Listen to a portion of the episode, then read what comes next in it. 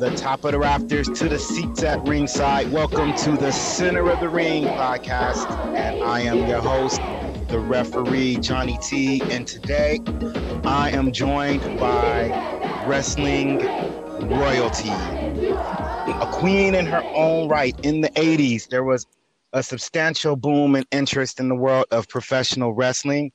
And many people feel that World Wrestling Federation is synonymous to wrestling in the 80s. However, there were other territories and there were other promotions that grew to, uh, I'm going to say, a fandom of, of cult culture prominence. And of those include the gorgeous ladies of wrestling, Glow. And today I am joined by one of the original champions of that promotion.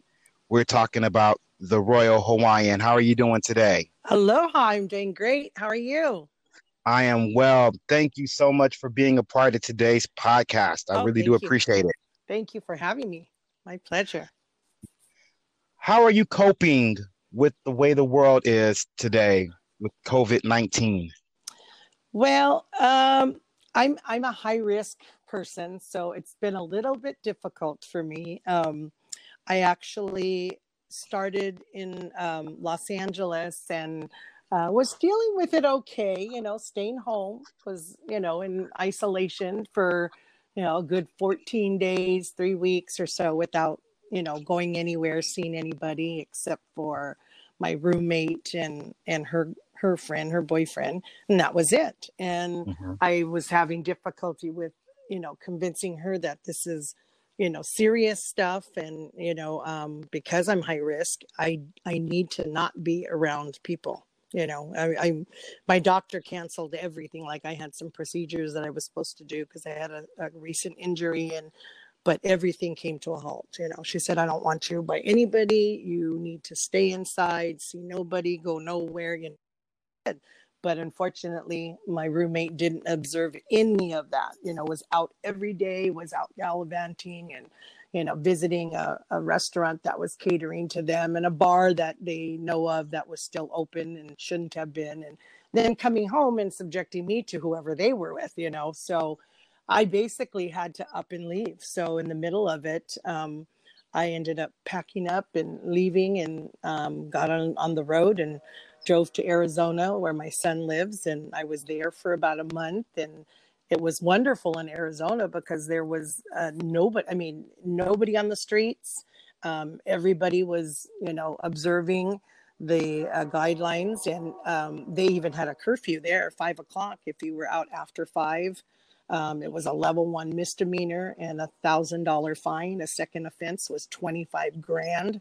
So it was pretty serious there you know? So then then from there i ended up uh, after a month i ended up going on a road trip and came up to washington. So that's where i currently am right now. Um, my big sis here who suffered from breast cancer is going to be starting um, uh, radiation treatment next week. So i'll be here taking her to that and up here it's a, kind of a different atmosphere you know it's uh, the weather's different but um, coping okay up here it's great no stress and you know, kind of just helping out with her. And we're inside, and both her and her husband are high risk. So we're all here together.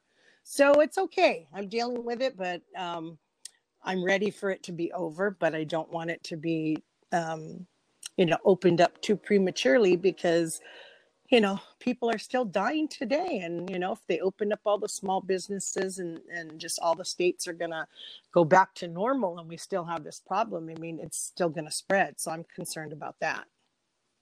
Yeah, I think that's a very fair concern.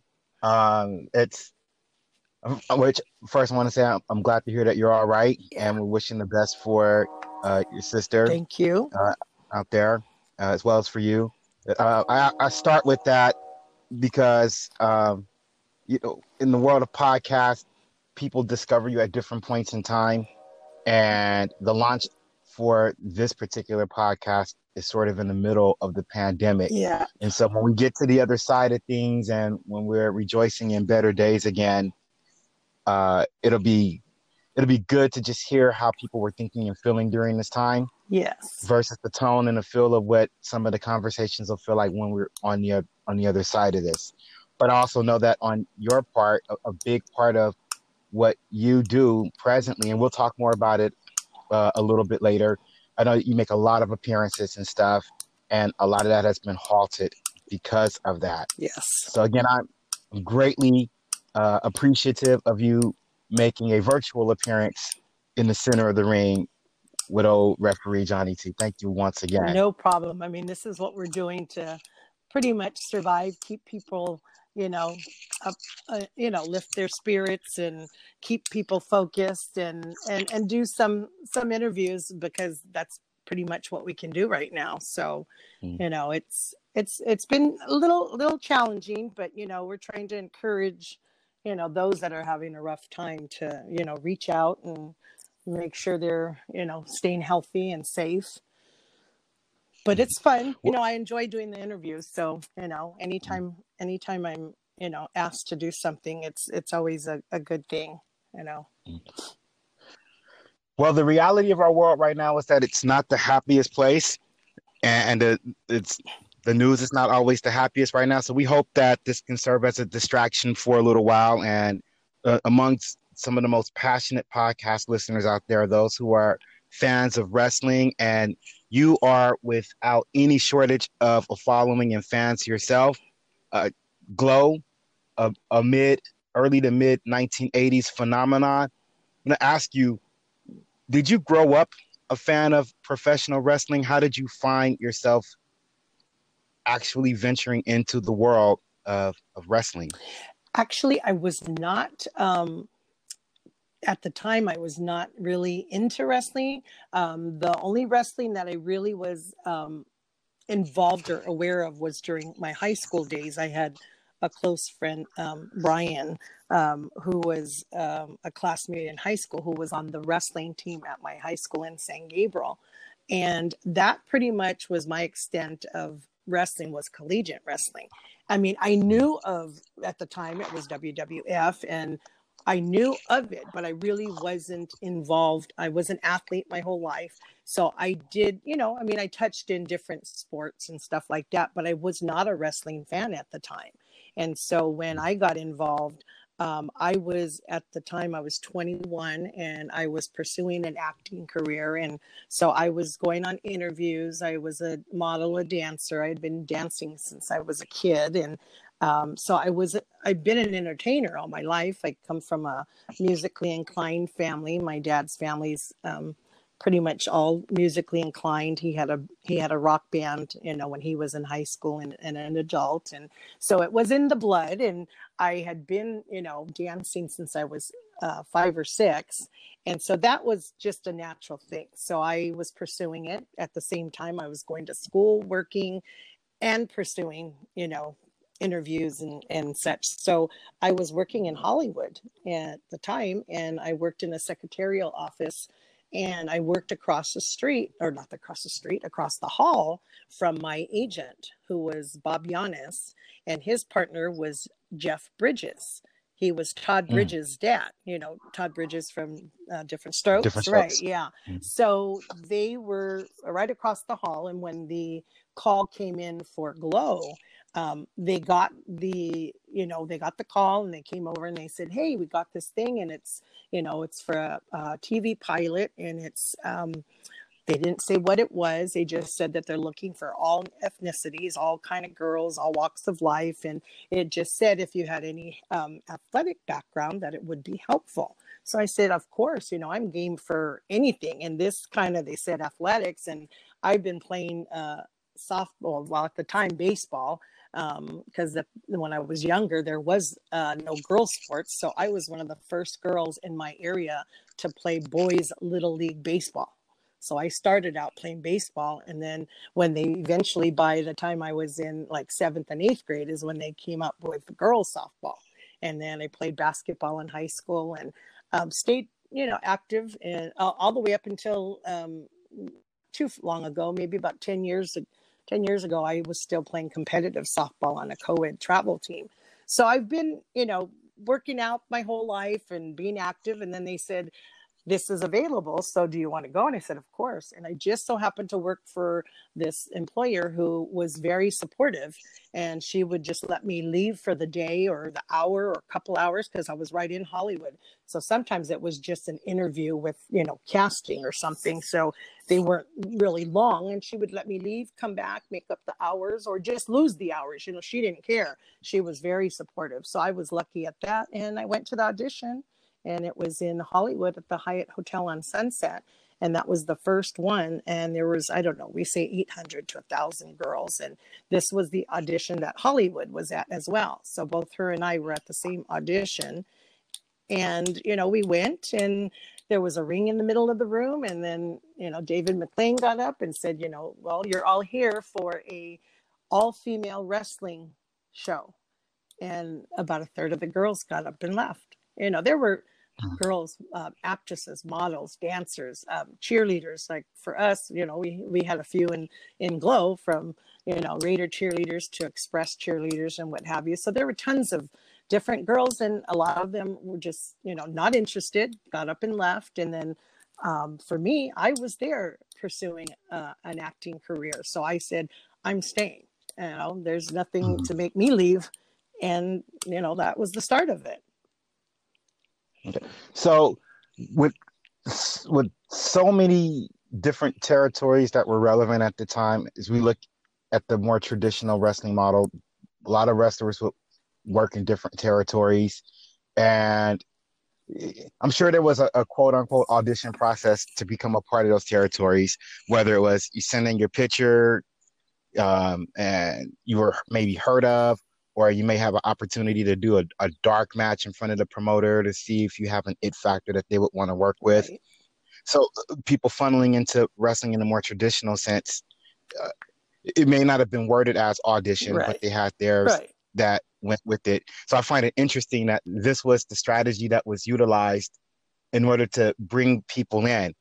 By pursuing this, was there any type of formal training that was provided for those women that that were chosen to become a part of the roster? Yes. Uh, was that was were those trainings um, were they led by uh, other professional wrestlers exactly. or well, well, so at that interview they did have um, Mando Guerrero, and we were doing just basics, like seeing seeing if people can do tumbling, you know, if the cheerleaders, you know, and I was a cheerleader too, so I had that background. So wanting to see, you know, if you could do some somersaults and things like that, and then I got the call back for this show. So then from that point on, then they they put us into um, professional wrestling training with Mando Guerrero. So, mm-hmm. you know, wrestling dynasty with the Guerrero family. So this wasn't anything to be, you know, anything small. This was kind of big time when here we are, they're selecting. There was about, I don't know, maybe 30, 35 of us that they weeded through. And they were looking for primarily 12 characters for the pilot. So they put us in training down in Watts with Mando. And he started from the basics, you know, teaching us how to take a fall, teach, teaching us how to, you know, how to take a bump and, and how to do an arm drag and you know just real basics. And then every day it got you know into something a little bit more advanced and you know picking how how to pick up you know how to how to do a body slam just over all the different moves and stuff. And then as we went on the girls got weeded out. So david and matt the producer um, uh, the director and producer were looking at the girls. Okay here's the characters we're looking for we need to look through the ones that are training and are getting you know are able to do the the moves and are getting the wrestling and talking to mando and who's making it who's doing it who do i think is you know gonna be a possibility? And then they had their characters you know they had a royal hawaiian you know they had uh, they wanted a tammy jones they had a tina ferrari and an ashley they had an americana and a hollywood and vine you know they had the matildas so they had the people in mind of what they were looking for. So as we got trained, they're like, okay, well, that's our Royal Hawaiian, that's our Hollywood, that's our Americana, you know, and then Spanish Red. And they kind of had, you know, picked girls from the original auditions to kind of fit that group and then weeded them out as they saw that we were getting better. So that's how it happened. And yes, so we had um, you know, every Monday, Wednesday, Friday, we are down in Watts and going through training. And that's how they, we, you know, dwindled out and ended up with 12 of us.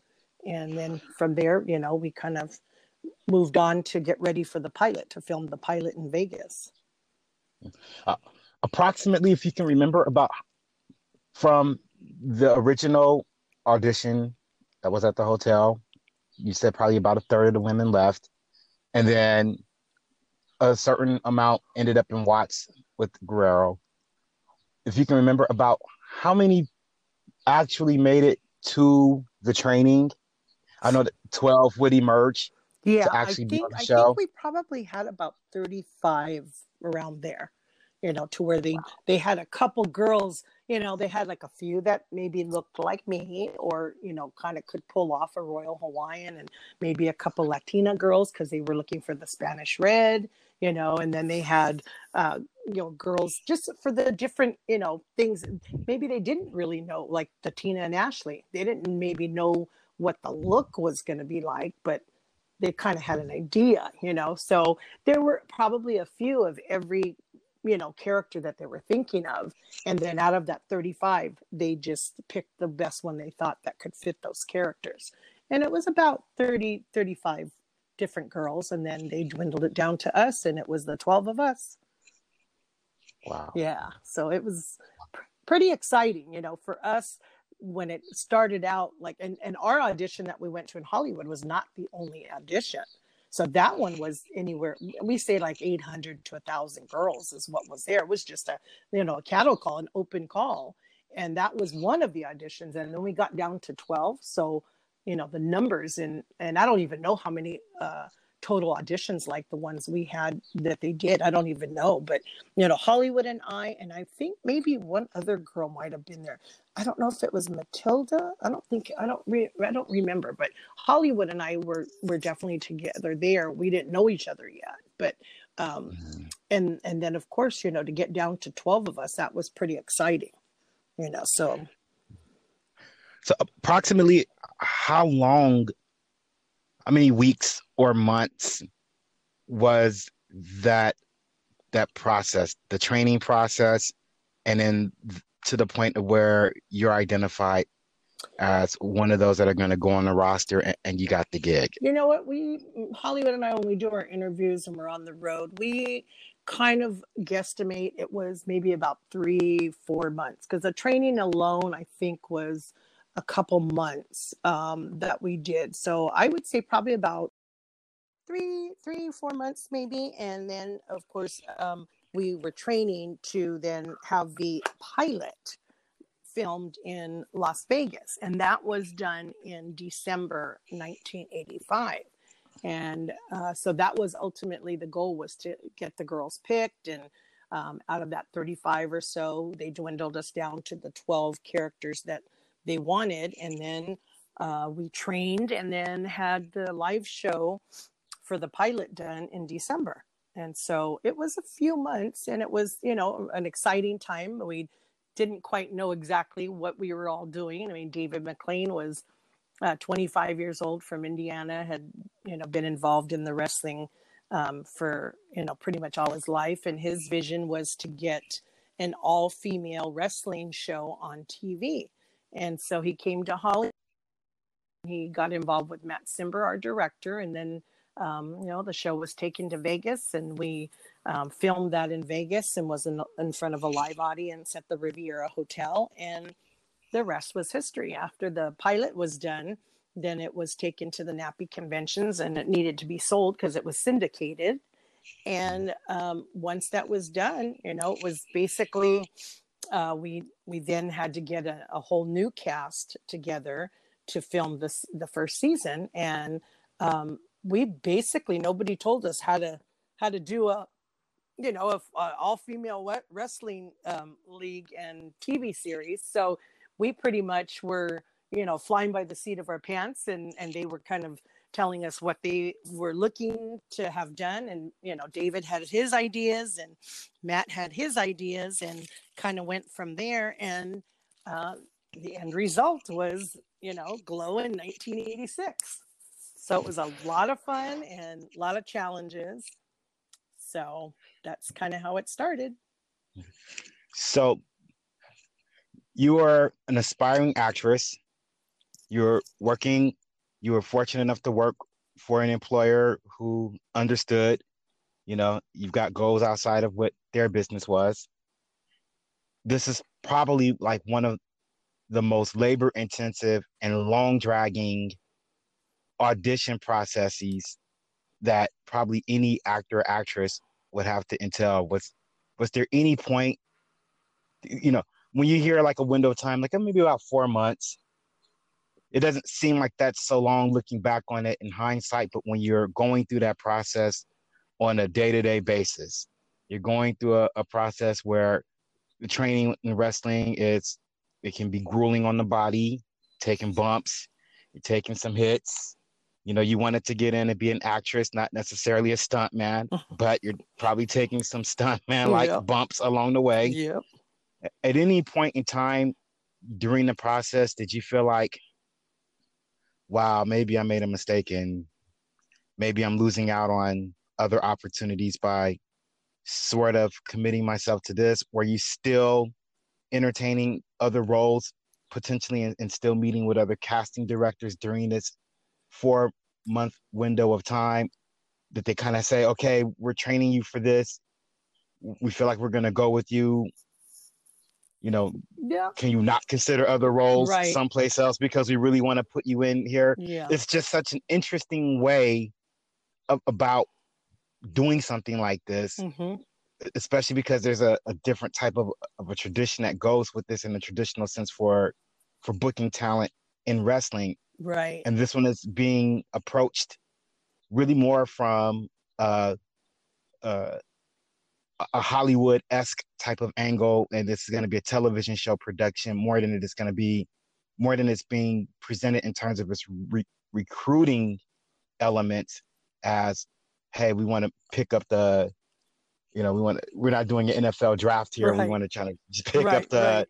The talent and eh, how how did that look how did that feel at that time Well, you know, for you. that that that's a great way of, you know, asking that because you're right. It wasn't the traditional way of trying to recruit the talent for a wrestling, you know, event. And so it was definitely new, right? It wasn't something that we knew we didn't have a script or a manual saying this is how you create an all women's wrestling league and slash TV show. So it wasn't your most traditional. And as far as for me, I was all in. So, you know, I'm pretty adventurous. I'm open for a challenge. And um, I know that there were some girls that were not, you know, um, some of them were definitely only from the aspect of being an aspiring actress. And yes, this is a role I'm going to be playing. However, some of them didn't really um, want to stay with it. And for me, I was all in and I did not pursue anything else during that time because once we, you know, we we committed to this and we knew it was going to be on location. So we were only temporarily in LA. I mean, all the casting and everything and the training was done in LA, but ultimately the show was going to be filmed in Vegas. So I couldn't commit to something else because if I'm going to be in Vegas, how am I going to go back and forth to LA or, you know, wherever it was, you know, that, so I, I, I only did glow and a good majority, once we got casted, we were, we signed contracts. And so that was what we were going to be doing. And, Mhm. you know, we didn't really know. I mean, sure, David McLane had his ideas, but then you got, now you got a Hollywood, a legendary Hollywood director coming into the mix with all his great ideas and you know creativity and all that which is what made the show different right this was not your Mhm. traditional wrestling promotion right it was it was a hollywood based you know background which i don't know that david really set out for that initially you know because he was really so wrestling oriented that you know hindsight we look at it that he stayed in it for two years and then left because of that he was more interested in the wrestling you know kind of the traditional wrestling. And then Mhm, Matt, mhm. you know, entered in with all the creative, the skits, the music videos, all the, you know, the quote hee haws, how everybody says, oh, it's kind of like a combined show. But, and in any case, we also have been told that we were making fun of women's wrestling, which was far from the truth because we were not mm-hmm. in any way, shape, or form. We were trained by Mando Guerrero. We were doing regular wrestling. Sure, we were creating other moves that the men's wrestling hadn't seen. There's stuff that we were making up as we were going along because we're saying, hey, this is an opportunity to, you know, put the women out there and what could we do that men weren't doing yet? You know, so we were trying things and, you know, they were allowing the creativity for us as, you know, now new athletes in, in, and, you know, some of us were already athletes. So we were just becoming wrestlers and some were Mhm. not athletes at all. And this was their first, you know, chance of trying the athletics and so forth. So it was different. Um, we had a ball doing it. Uh, we didn't know exactly what the outcome was going to be because this was the first of anything out like this. So, you know, we were, you know, trial and error and, you know, there maybe were some ideas that David had that Matt didn't or vice versa. But, you know, through that time, I didn't have any thinking that I was going to quit. You know, I was in it for the long haul. I was going to see it through to the end, see where it could go. And um, my thing was, is, you know, I was pursuing acting, but guess what? This is another, and I was an athlete. So now I'm combining the two. And guess what? It was getting me on TV. So mm-hmm. ultimately, that was my goal, right? So this was just a, a vehicle to do that. And other girls that were were pursuing it, you know, kind of thought the same thing, and and, a- and some of them did do it, and then decided not to continue. You know, so once we did the pilot, like a perfect example would be California Doll, the original California Doll that I did a lot of work with, because my first match in the pilot was myself and Spanish Red, my tag team partner, against Americana and California Doll. So California Doll, she was a fitness model. So she was a, you know, an actress, fitness model, and what have you. So she did the pilot. And then after the pilot, she decided not to continue. So that's all she did. And then we got another California doll because of course the character was a popular, you know, it was it was a good character. So then we got another girl that ended up becoming California doll. Different look and um and Jane was great at it. You know, everybody loved her her points to ponder videos and her little episodes in the in the ep, uh, in the show where she ended up having her little um comedy skits, you know. And so some of them did, you know, come and go and and those of us that did stay, you know, had a ball and we were just you know, in for the ride and to see where it was going to go. And then, you know, we didn't know. We didn't know if it would even make it through the first season, you know, and then it went to two and then to three and then four and then, you know, then an abrupt halt. And during your during the run, I guess it's, it's two parts to the question. How long or how many episodes were filmed to constitute a season for Glow? Because um, you know, in most professional wrestling organizations, there are no seasons or there are technical seasons for cataloging purposes, but there's really there's no wrestling season like there's a season for football or Right. basketball or baseball Right. year-round season from a fan's perspective. Um, you know, what did that look like for Glow in terms of the the number of of episodes that went with it? Um, and then did did a lot of the talent end up relocating out to Vegas to live? Was it just a seasonal live? Was it um I guess that would be contingent upon the number of episodes that were produced uh, per season, I, I would imagine. Yeah. What what did the logistics of that kind of look like for you guys? Well, for the seasons, like for season one, um, we did all um, live in the hotel. So the the show was um, shot at the Riviera Hotel in one of the ballrooms. They constructed that, um, you know, with the ring and everything there. And um, we all, once we got the show, we did the pilot. We went for the pilot, and then we went back to LA. Until everything was sold. And then once it was sold, then we were required to relocate. So we relocated and lived in the Riviera Hotel. So then we were matched up and we had roommates and then everybody was, you know, in different areas of the hotel. And for the season, you know, I'm I'm not one of those statistical people. What we have um, we have a lot we have quite a few historian glow historians that can tell you how many episodes. They know who was in what episode. They know from season to season.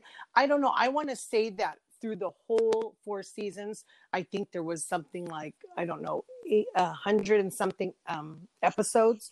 Um, Okay. there were some that were not actually aired but were taped. Um, for season one i want to say there were probably mm, i don't know. I mean i'm guesstimating 20 maybe episodes or maybe less maybe a few more maybe a few less. I don't i don't even know the exact numbers but you know to be honest with you i actually have all my dvds right here. You know what? I have them right here. It's funny because i actually have um, a set of the whole season myself. Um, we actually have quite a few that um, historians for us. James Mayer is one of um, the Glow historians that has pretty much anything that was ever on uh, video or taped for our show. We have Mike Rand, who of course is uh, man's one of our our Glow pages, and now does his own Mike Rand show, which um, we just did um, a series of interviews that just dropped this morning, as a matter of fact. And so we have quite a few of them um, that have followed us from for a long time. And i can't tell you how many episodes but i've got most of them. And we're still Mhm. working on trying to see if matt will you know get um, a four season discs done. But anyway so we were in the hotels um, for for that first season everybody lived in the hotel. Um, and that was basically how it was run. Then when it got to be too big, the show was so big as far as girls capacity of the people that were coming to the show. Um, I, I want to say the, the show was done season one and two was done at the Riviera. And then when they got a lot of the new girls, because of course Glow split off and um, some of the girls went with David McLane, who went to POW. He created POW Mhm. and then eventually wow and so then they got more girls and then the show ended up moving out of the riviera and moved off to uh, an off-site in one of those warehouse big warehouse buildings and they, they created a a show room there with the ring and all the audience and chairs which was a lot bigger capacity wise it fit more people and then at that point the girls ended up going to the glow houses so they moved to residence so they had a good girl's house and a bad girl's house, and um, they lived out of a home. So that was a lot different than, and you see that on the show. So at the very beginning, um, you know, you show us, you know, they showed us in the hotel and, and everything was there locally. And then it moved to, um, you know, the, the houses afterwards. And I'm not the best one to ask about that stuff because, again, I was only there for season one. So everything that happened after, I've learned as I've gone along with when we do interviews together and such. I learn I learn something every time we do a show or an interview.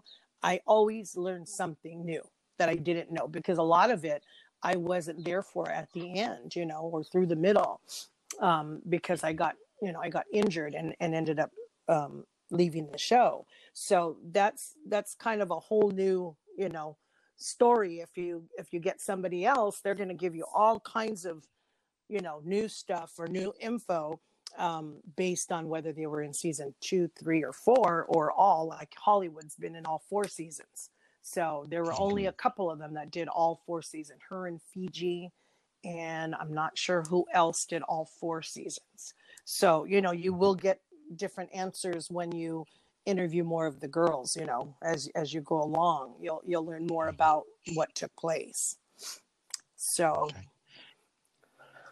All right. For yourself, you wanted to. I mean, I keep coming back to the actress thing, and I'm sorry, but it, it, it it's just it's fascinating the way that the two work together because so many wrestlers go on to, to They do it the they use wrestling. yeah, they they utilize their name in pro wrestling, and to then the, they, to the screen. It's it's kind of opposite of what we did. correct. yeah. And so, uh, to just go back to what you would have imagined yourself being a, as an actress, and and looking at where you ended up uh, in your role as a professional wrestler, you wrestled more or less the heel style, Yes. the bad The guy. Mhm. as an as an actress, you know, at the time looking to try to land a role in Hollywood, would you have the preference of acting as a protagonist or an antagonist? Do you think that the way that you might lean toward more might have had an impact on the way you carried out the character of the Royal Hawaiian? You know, that's a good question, and you know what? I I don't I don't really know. I I, I mean, hindsight, I now know that I don't know if I would have wanted to play a baby face because I had so much fun being a heel, and it just and Mhm. it just seemed so natural to me. Um, I, I- and I guess I could have because, of course, it was you know I was an actress, so you you play the role and I was given that role and then said, do what you do, you know, create what you want her to be, do what you want her to do, you know. And so all they did was tell me, this is your character, you're the Royal Hawaiian, you're a heel, run with it. Perfect. Mhm. I mean, I was an actress. I did, you know, I did theater, I did commercials, I did modeling, I did TV, bit parts, extras, whatever. Um, I don't, you know, I don't know. I just, it, Mhm. it, it just, the way it turned out was, um, when people asked me about from Glow, what did I envision myself to do? Well, I really took took the the role and I enjoyed the wrestling so much that people always ask, "What did you see yourself doing?" I said, "You know what? I was going to go all the way. I didn't I wasn't just thinking as Glow as the TV show and then that's all I was going to do. I enjoyed the wrestling so much. I wanted to pursue the wrestling. So that's why everybody always asks, well, what would you have done? Would you have gone farther, like maybe like Tina Ferrari? She was Ivory in WWF. Mhm. Would you have done that? Because some people say, oh, well, we pick like the people we think that could have done WWF would have been like you and Dallas and you know Hollywood did audition, right? She auditioned and she was one that you know has a huge huge following so she would have been perfect right um, but she ended up being injured right before she had the opportunity to to audition for WWF she had broke her leg. So they, you know they just said forget it. It was you know not even an issue. They were gonna you know look at someone that had that kind of an injury. But you know for me that would have been my goal would have been to to go as far as I could right? Once glow was either done or if it if I had the opportunity and somebody said, "Hey, we'd like you to try and you know go into this promotion or you know whatever it was," you know, Tina Ferrari went to WWF, and I don't know, it might have been a smaller promotion or something else that could have eventually got to that. Or people ask if you would you have ever auditioned or you know t- tried to you know get you know into WWF. And I said, you know what? I think had I stayed into it, that would have been where I would have liked to go. And do I think I could have done it? Sure, I could have. I mean, I look at I look at Ivory, and guess what?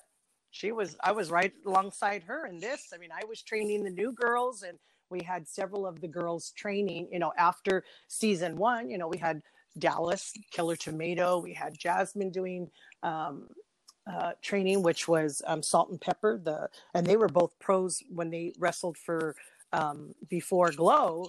They were in the pilot. That was Salt and Pepper, the tall um, African American girl, and the white girl, Charlie. Charlie Haynes. She, they were both professional wrestlers, so you know they could have. They did training. We had Debbie Debutante. We had Ninotchka doing training. But so there were a good caliber of girls that could have gone further. You know, and I always say, had I had the opportunity, for sure I would have done it. You know, that would have been right up my alley. So I don't know. I mean, I, I guess if they told me, because at one point they did tell me they wanted me to go babyface because being the Royal Hawaiian, even though I was a bad guy and I was in everybody's face and I was crushing pineapples and spitting, you know, pineapples into the crowd and, you know, messing with the crowd and stuff like that, they loved me, you know. So I Mhm. ended up having a, a large following. And then they started thinking, oh, well, maybe we're going to turn you face. And they wanted to.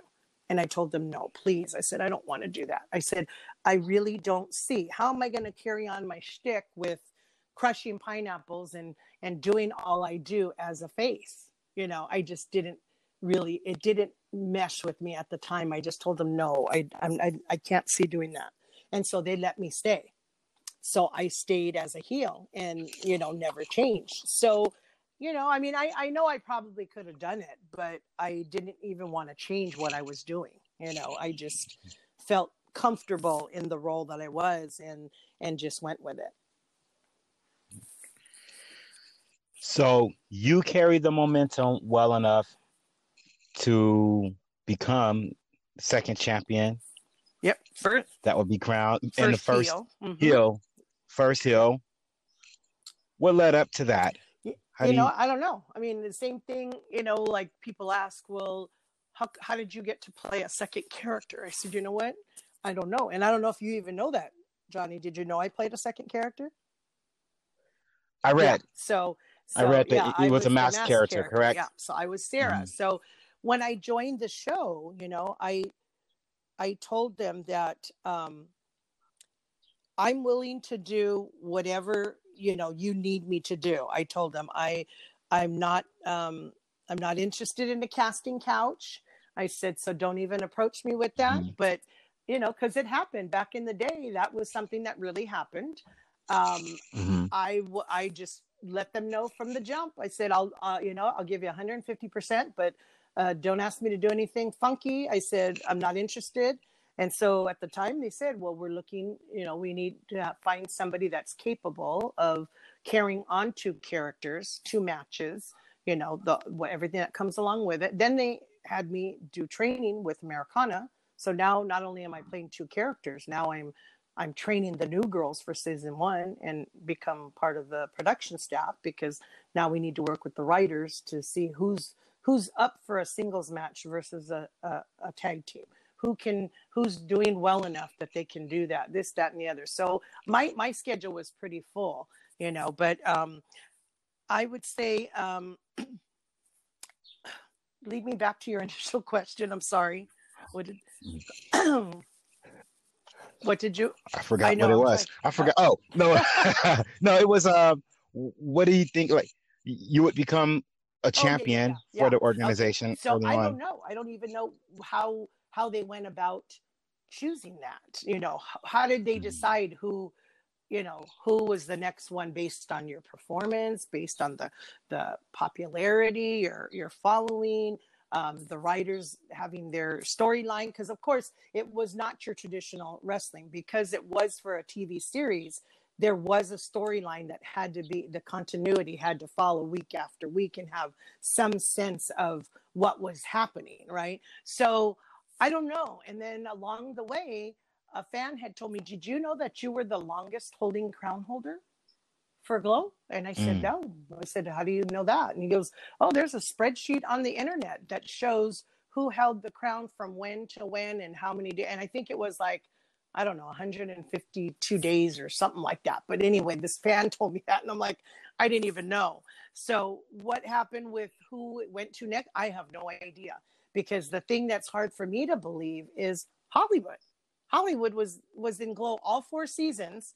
She was a fan favorite. Today, I call her the the icon. Fiji is no longer here today. We have hmm. Matilda, of course, so we can't forget Matilda. She was our big, you know, our heel you know the heel giant in glow but hollywood was and is still you know an icon i mean she she did all four seasons and why didn't she have the crown she never had a title match the only time she had the crown or i would say belt is she did the pay-per-view show where she won the belt so but that was not part of the the season the four seasons to where she didn't actually win the crown. She won a belt during that particular um, pay per view. and that was it. So I don't know. I don't know how that was, de- you know, developed or how they chose or what have you. Um, I don't know, you know, and and so it just you know panned out the way it did and and fortunately for me i you know i ended up on the right side of it and, and became the first heel champ and then i had it like i said for the longest of the duration of the four seasons and i only did one season you know so that's kind of cool right i mean um unfortunately my my uh, length with the show was not very long because I got injured. So, know, everybody asks, you know, did you love it? I said, absolutely. I'd do it over again in a second. You know, it was so much fun. I enjoyed it. It was um, empowering. You know, I mean, back in the day, you know, we didn't know what we were doing. We didn't know we were paving the way for, you know, the Bella twins and the divas and evolution. And, and here we are now with, you know, head the, the women headlining a, a WrestleMania, you know. So all the different things that have now come out of had there no been no glow, what would have you know what would it have been like? I don't know, but you know, it's exciting to know that we were doing things before its time. You know, of course, we have the Moolahs and the Penny Banners and all the the ones that were there before us that didn't get much um, not not much exposure because there were there were few that were doing it but now you look back and you say hey they're the ones that were really the the the first the first ones out there doing it with the men. And and now here we are the women are headlining a show you know? That's that's awesome you know? And i've always been one for for empowering women and and doing things to be positive role models and and encourage young girls and and and women to you know pursue what they think they can and want to do you know? So it's been it's been a fun thing you know hindsight um, because i am still um, active with glow and touring the country and doing all the the shows and events that we do is you know had i thought about it after i got injured you know, because I, I had a few injuries along the way, but it was primarily the back injury that kind of did me in. I ended up having a couple bulged discs, and we had worked on some faulty equipment. Um, and I got injured, and, and there's a few girls, you know, we, we had some significant injuries. You know, um, a jungle woman left just right after me and she had a really serious back and neck injury that actually involved surgery. Like mine was they wanted to do surgery, but I told them no, I wasn't interested. I did not want to do it. And um, you know, so those kinds of things. We had the ones where like Susie Spirit did her arm. We had um, Palestina slice someone's chin open with her sword, and you know those kinds of things. Mine was to where they told me, you know, you're young. Do you plan on having a family? If you do, we don't encourage you to continue doing this kind of work you know and so i stopped and i went to a traditional job and i pursued you know another job and i went into the airline industry and worked for the airlines for 25 years. But now hindsight i'm back into the wrestling still with glow and and the wrestling industry as a whole. And i think you know what after i got hurt why didn't i go back? Like i could have told them hey i could still come back in some capacity would you like me to still train? Would you like me to do some commentating? Could I become another manager? Who says you only have to have one one manager for the good girls and one manager for the bad girls? Why couldn't I have been an independent uh, manager for some other wrestlers, right? And so, you know, we never thought of that. Nobody, they didn't think of it. I didn't think of it. It never became an idea. But I think now how stupid, you know, that I didn't, you know, just decide to create something myself. I just, when they told me I was hurt, I just figured done deal, right? Which is kind of a bummer because I enjoyed it so much. I don't know why I didn't think of that, you know, right, right when it was happening. So, well, you know, there, there, you know, there are no mistakes with with things. If, if you really take a look at the timeline and and we take a look at the way that you're remembered and you're revered for it, you really just might be a poster child for the old adage of you know, less is more. And you had a quality over quantity run within it. And, you know, thanks to the power of the internet these days and social media, which were not vehicles yeah. at the time yes. of production, you're finding another life in a different kind of a space with the experience, you probably can appreciate it and respect it in a different kind of a way for what it is and for what it was at the time versus, you know, maybe had you stayed and become that manager, then maybe all of the work that you've done leading to that might have been watered yep. down a certain yep. type of a way. You're too. right, and, so, and that's and that's how I, I kind of look at it. I, I, you know, I had fun for the time that I was in it. Um, here it is now after the fact. We're 30, you know, whatever, whatever we had 2000. So it was, I don't know, 35 years ago. And and we're still mm-hmm. talking about it today. I mean, who would have thought this would have been happening right now, right? So it, it is, you know, I mean, I did have a great time, um, a, a short lived career, but memorable and had a blast. And then, of course, you know, I did. I had. I had some good things happen in my life since, and people ask all the time, "Would you change it?" No, I don't know that I would change it. Would I have? Would I do it again if I could? Absolutely in a heartbeat. You know, that's how much fun I had. That's how exciting it was, the industry. And so I think that's why I'm I'm excited to continue today. So, you know, I I love giving back. I mean, sure, we hit the road and we go on the road and we sell autograph pictures and t-shirts and i'm not i'm not becoming a millionaire. I'm not getting rich you know?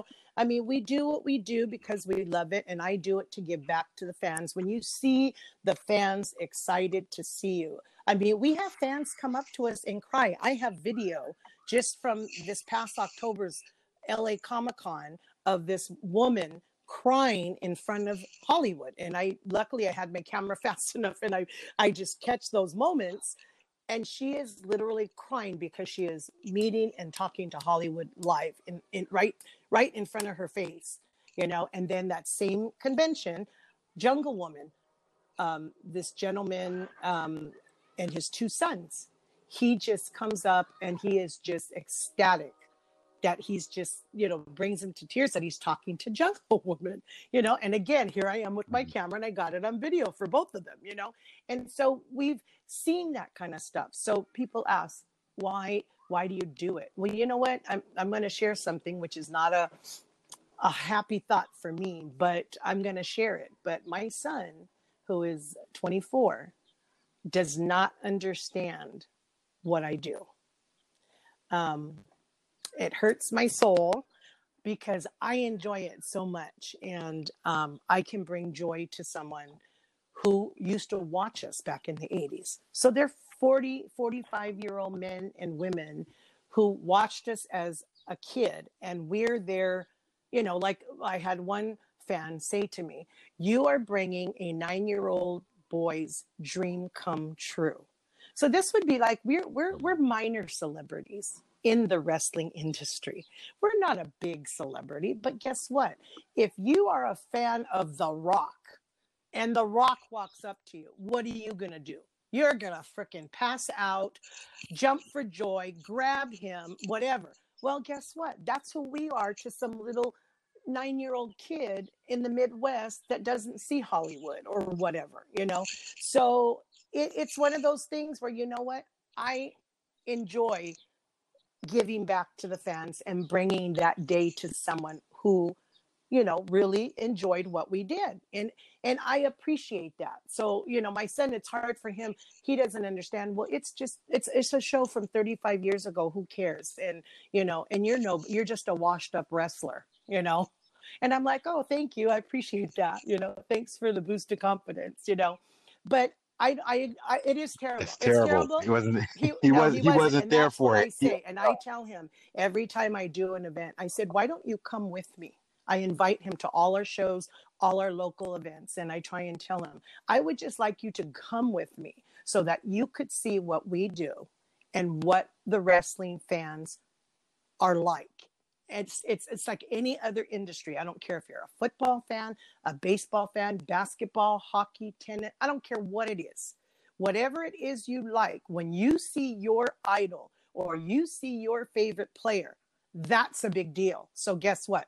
I happen to be in the wrestling industry. So guess what? Those are the people that mean something to me because I did something that they liked and guess what? Now I'm bringing that to the fans and that's what they like. So guess what? These people are paying money, good money to come into these events that are not cheap and then coming to see us. So guess what? Yes, I appreciate that. I appreciate it. I am giving back to them. So he does it and that's okay, but I know there are people who do get it. Oops. I unplugged you. I sorry. So I don't know if you heard No, you're I fine. You're you're I do it for the fans, Mhm. and that's all. You know, I don't care what anybody thinks why I do it. You know, I do it because I enjoy it. I know the fans appreciate it, and guess what? I've now gone a step further, and I'm involved with being a manager for another guy wrestler. And I know we were trying to get him on, and we'll probably have to do do it another time. But No, we can we can absolutely get Okay, him well, on the show know, so today. just you know, just just Let- that's let's- like another avenue of what I'm doing. So I mean, you can ask me what other other questions you want, and we can talk about that in a little bit. I think this is the perfect way to segue into uh, the role that you're taking with Yes. some new talent. I've also um, had the opportunity um, to manage one of the young up and coming wrestlers that we want to see do big things, and that is Otto von Clutch. So I would like to introduce Otto. Hi, Otto. What is going what is going on, everybody? It is Otto von Clutch, and I am you there? here, Royal Hawaiian. I am here. Can you hear me? So I had the opportunity to meet Otto at a wrestling event, and then um, I basically said, "Hey, let us know when you're available, and I'd like to, you know, make sure we give you support, and maybe can get some of the girls together." And then we talked, and then he said, "You know, what if what if you come to my next?"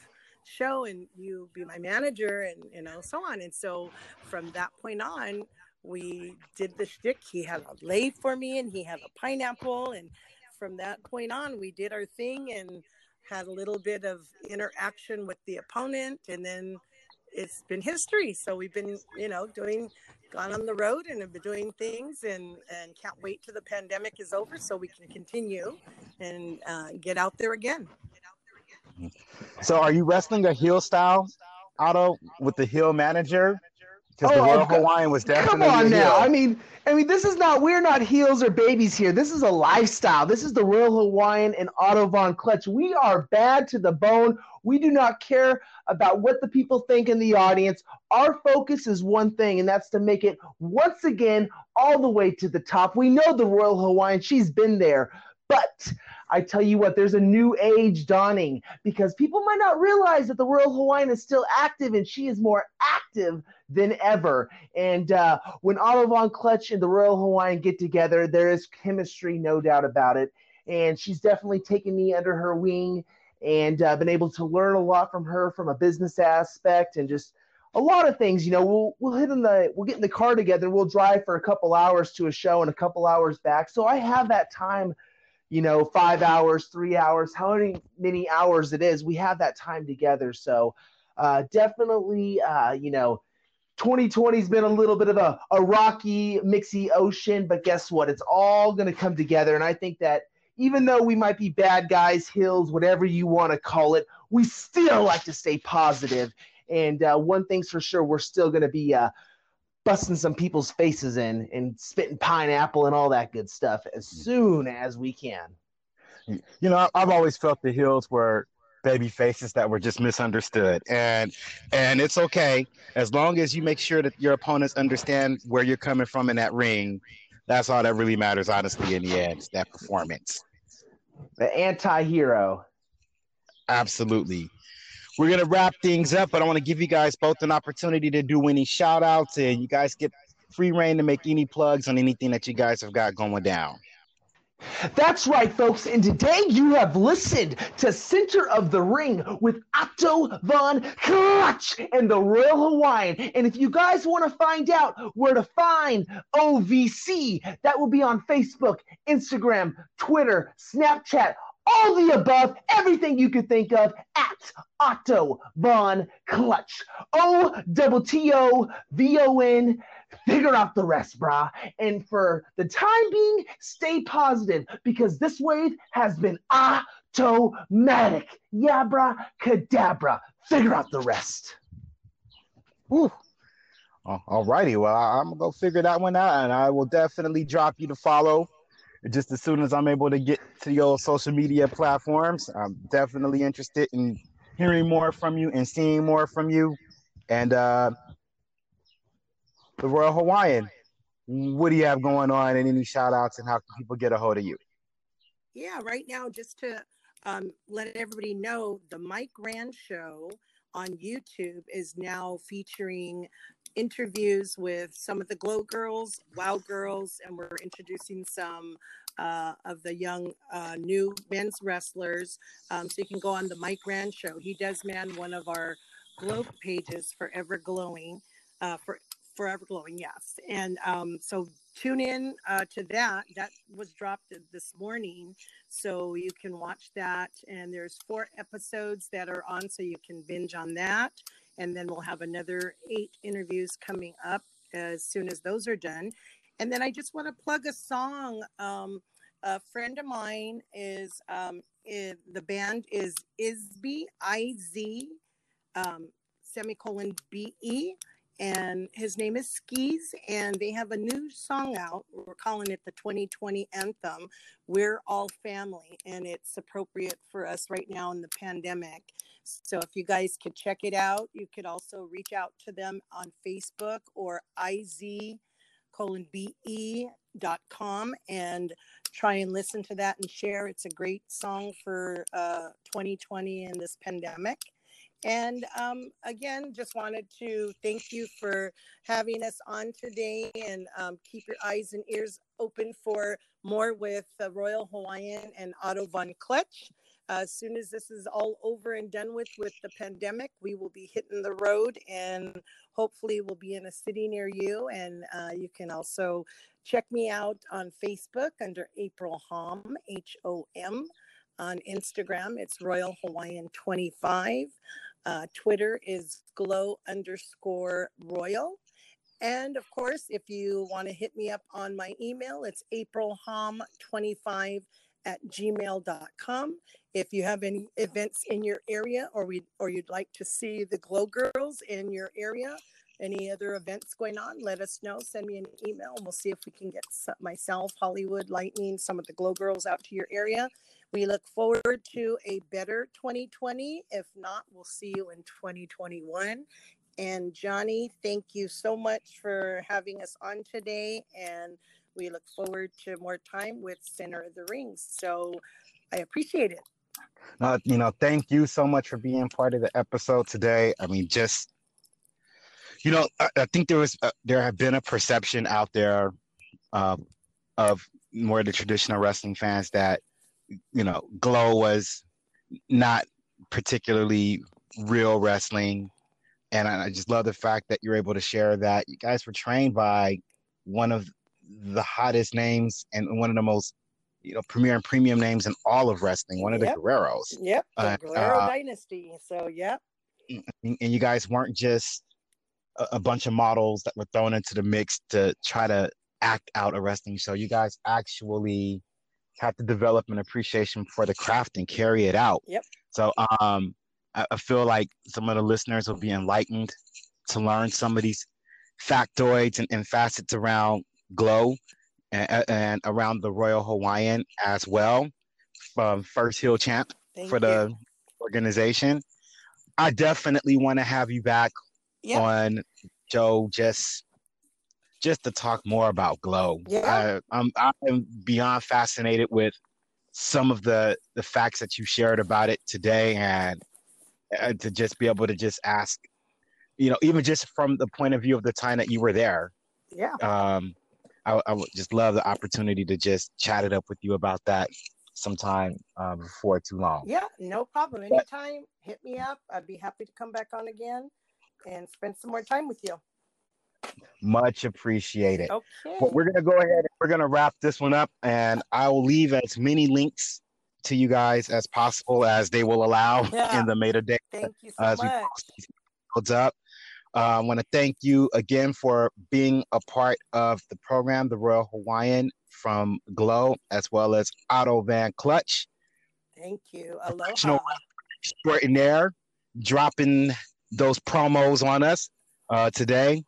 Until the next time, this is the referee, Johnny T, and you have joined us in the center of the ring. Until next time, we are signing off and we are out of here. Aloha.